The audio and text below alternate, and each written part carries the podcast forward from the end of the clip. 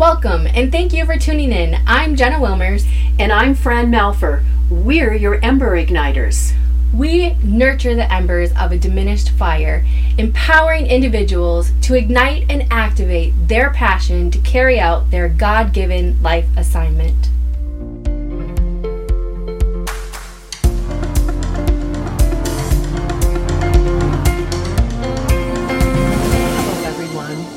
Excited that you have rejoined us, and we're going to be talking today on the subject of finding hope through hopelessness. That's an interesting title, don't you think? How can you find hope in hopelessness? And I asked myself that question um, as we were preparing for this podcast. And I know that before you can talk about hope, you really have to kind of understand what hopelessness is, because I believe that most of us experience at some given point in our time in our life a, a time when we maybe feel a little hopeless. So Jenna and I are going to uh, share a story with you, some of our story, and um, hopefully we'll be able to show you in this podcast and in the next ways in which you can find hope through hopelessness. So I want to tell you about a young lady whose name is Keela. Now, when Keela's mother was pregnant with her, her mother was very, very sick, and the doctors uh, were very concerned that um, the pregnancy would go to full term. So, as a matter of fact, they really thought that perhaps um, Keela would not be born. And yet, by some miracle, uh, Keela entered the world and um, uh, continued to thrive. However, her mother continued to be quite ill. She was for some time. Yeah, a long time. To the point where um, Keela tells her story, she says, You know, when I was about five years old, I was taking care of my mom. I was helping her get up in the morning. I was helping her to remember to take her medicines, um, eat, and do a lot of things.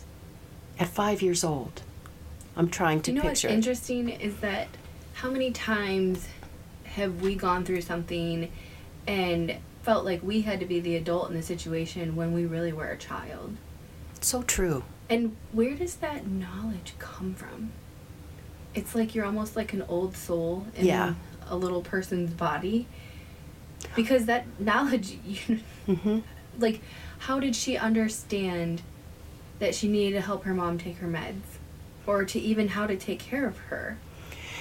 I think it's a super good question that a lot of us probably want to answer for ourselves. And you know, sometimes I think God has instinctively provided what I would say is survival Yes. um, instinct within us. I think Keela definitely, by five years old, understood that her mother didn't have it within her. Um, her mother had drifted, I believe, into a state of complete hopelessness. So much so that when Keela talks about her life, she says, you know, my mom couldn't keep a job. Um, we we moved from place to place. Um, I, I- at five years old, I I'm trying to remember what I was like at five years old. Yes. And at five years old, I didn't have a care in the world. Not and a here care. she is saying that she's one minute she's homeless, the next minute she's scraping by. I just can't imagine having to take that burden on as a five year old. Yeah. And then she also talks about how her father was not in the picture at all. So now you're talking about um, not having a dad and not having a, a good role model through her mother. And um, there she is, I think, really surviving. Really. Absolutely. So um, she tells the story that it was when she was about seven years old that she finally met her father. And it wasn't a good thing. Um, he apparently um, didn't have much good to say about her mother, and she he had nothing good to say about Keela. And actually, I think she felt as if she felt afraid mm-hmm. really, of this man who was her father.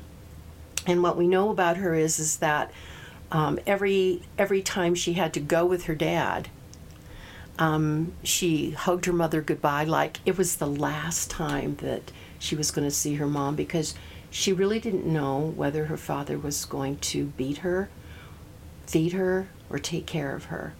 So both parents had really um, sort of abandoned Keela. Yeah. So here we have uh, a place where this little girl, who's now seven, is feeling just trapped and vulnerable and uncertain, and um, she's always afraid. And I think what she's most afraid about is the knowledge that her mother could potentially pass on. And then the unimaginable happens, yeah. and her mother passes at the age of nine. Yep. And it sent her kind of into a spiral where she wanted to, at that point, take her own life mm-hmm. because she had no hope. Mm-hmm. She had no one to make her feel loved. Mm-hmm. She felt alone. She felt shame. She felt fear, mm-hmm. anger. And she was convinced that no one loved her or ever would. Exactly. What an what an incredibly empty life and why I think um, she herself calls herself the girl who was hopeless. Mm-hmm. Um, so there you are, nine years old. I have grandchildren about that age. And it, it's difficult to imagine an individual person so young having no hope for the future at all. Um, you know, I looked up the definition of hopelessness, and um, I kind of am that way. I like to, I like to research and pick apart words because they have meaning to me. Uh, every word has meaning. So when you think about the words that her father was saying to her that diminished her value, or the fact that her mother maybe didn't even speak a lot to her. Um, what is that hopelessness? And it says it's really it's a feeling. Number one and it's one of despair and a real lack of having any kind of hope that there's something better in life. Nine years old. Yeah.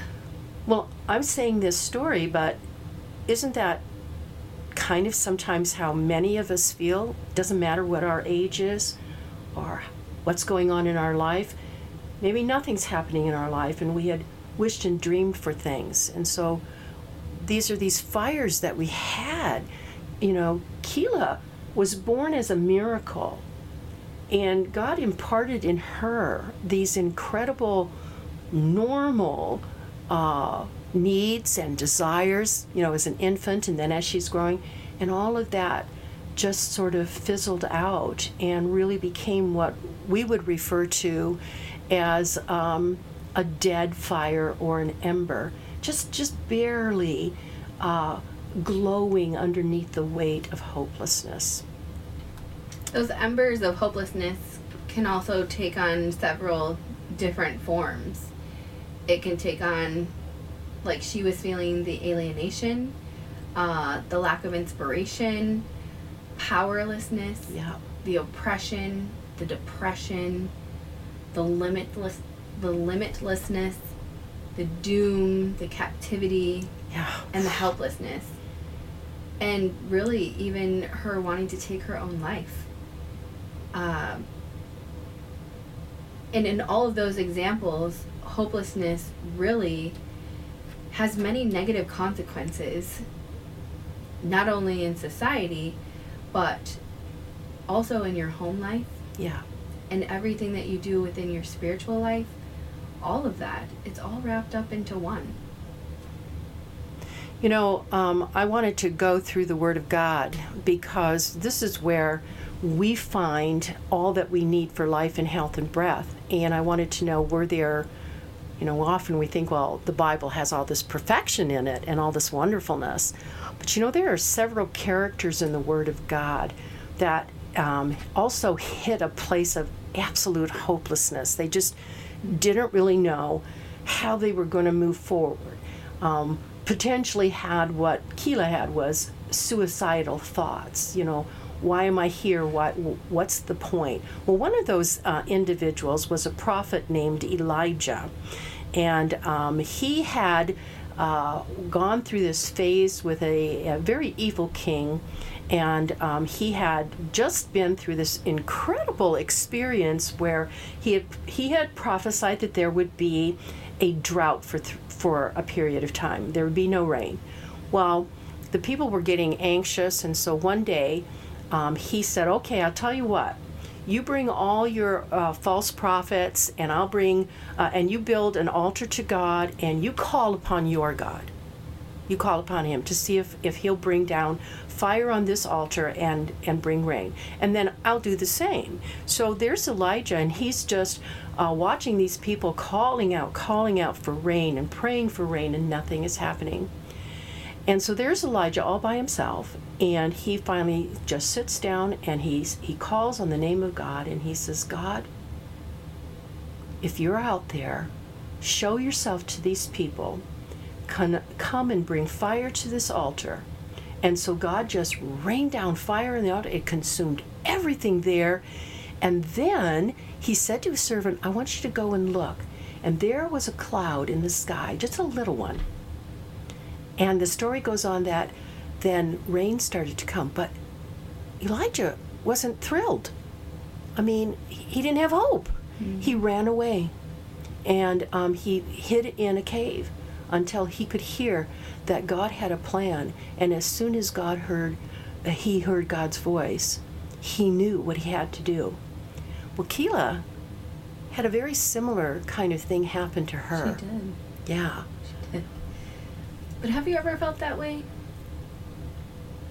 I have. Felt like you didn't have hopelessness or hope, excuse me. Mhm. Mhm. I did. You know, I'm going to just uh, quickly share a story. My my husband and I had been um, married for about three years, and uh, we had the joy of expecting our first child. Um, and he was born, and we were excited and thrilled, and uh, like any parent. Um, and you have dreams, you know, of marriage and family and so forth. So after he was about close to two years old, um, we decided we'd like to have some more children. So we attempted to have more children, and um, nothing happened. Year after year after year, um, we went through a period of just infertility that was difficult to imagine as a, as a woman, I kept thinking, well, I did it once. Certainly we can do it again. But there was nothing happening. And I came to a place where I didn't really know what it was that God wanted for me. And all my dreams were sort of fading away. And I hit a place where I thought, okay, this may be all that is left for me. It's just this one child. And and I felt as if nothing good was going to happen in the future. I was going to make the best of what God had given to me. But I I felt real despair in there. Of course. Yeah. It was I think hard. Any woman going through that situation would definitely feel the same way. well, kind of makes you look at how do you identify the lies that you're believing that's right. at that time uh, you know you were saying when you had shared that story with me that you felt broken I did. And alone and those are just lies that the enemy wants to tell you and keep you replaying in your head like a soundtrack so that you remain in bondage with him and i'd like you to share with them how you kind of broke out of that by spending some quiet time with contemplation. You know what Jenna said is is really true. Um, you do feel you can't speak about it. Uh, it silences you. So that's one of the first lies of the enemy, is he takes your voice.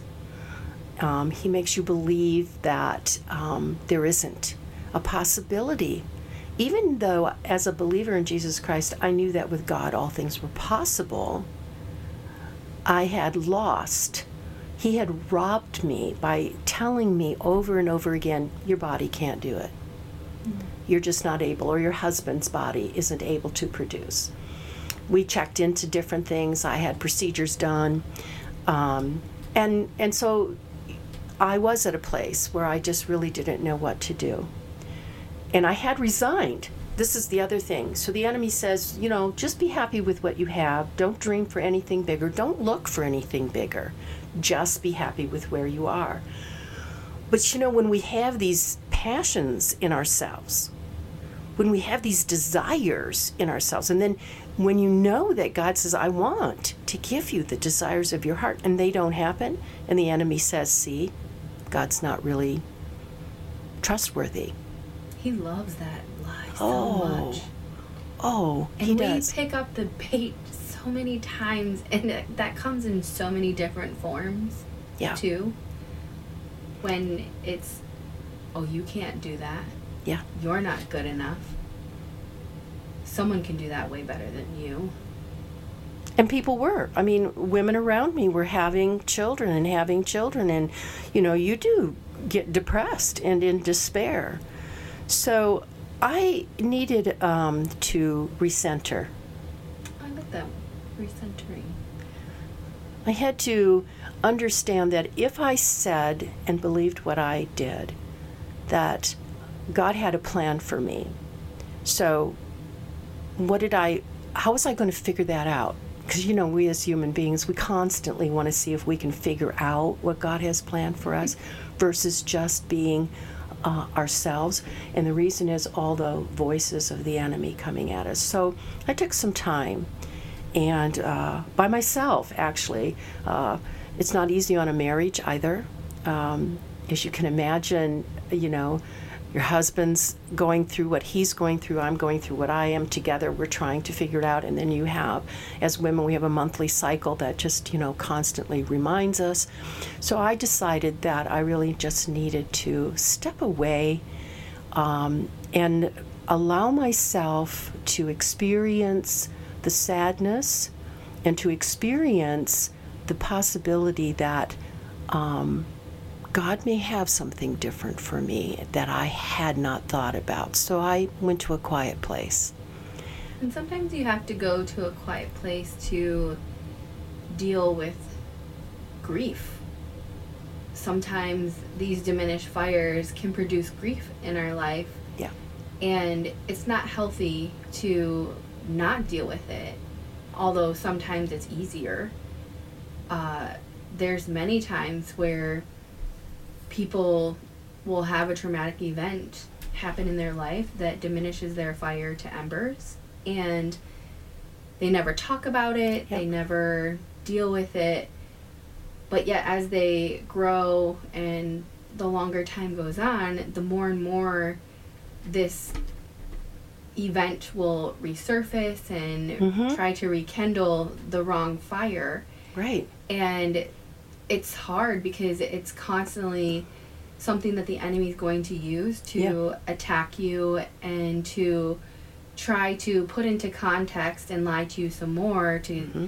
get you to believe another lie or to put you back in bondage. That's his motive. It he really is. He wants to uh, kill, steal, and destroy your joy, your happiness, and he wants to keep you from walking out your God given life assignment. That's right. And so he will do anything.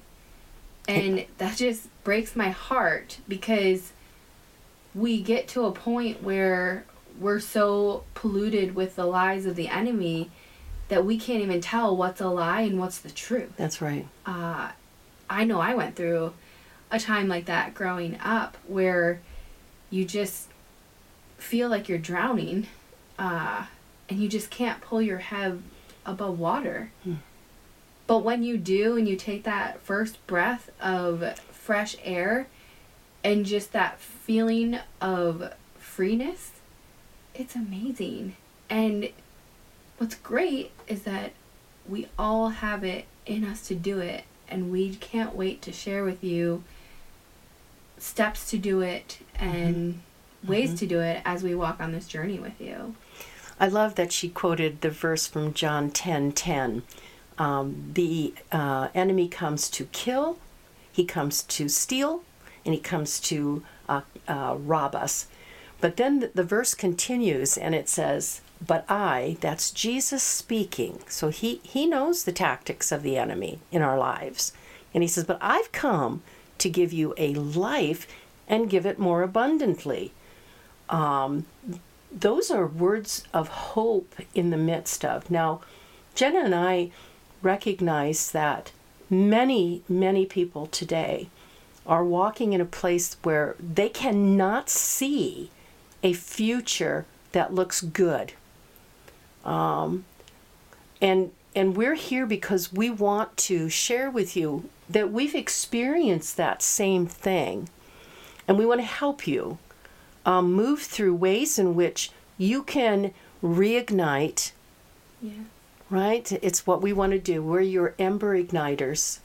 We want to help you reignite and then uh, empower you to use what you learn to become active in your faith and share that with others, just like we're trying to do.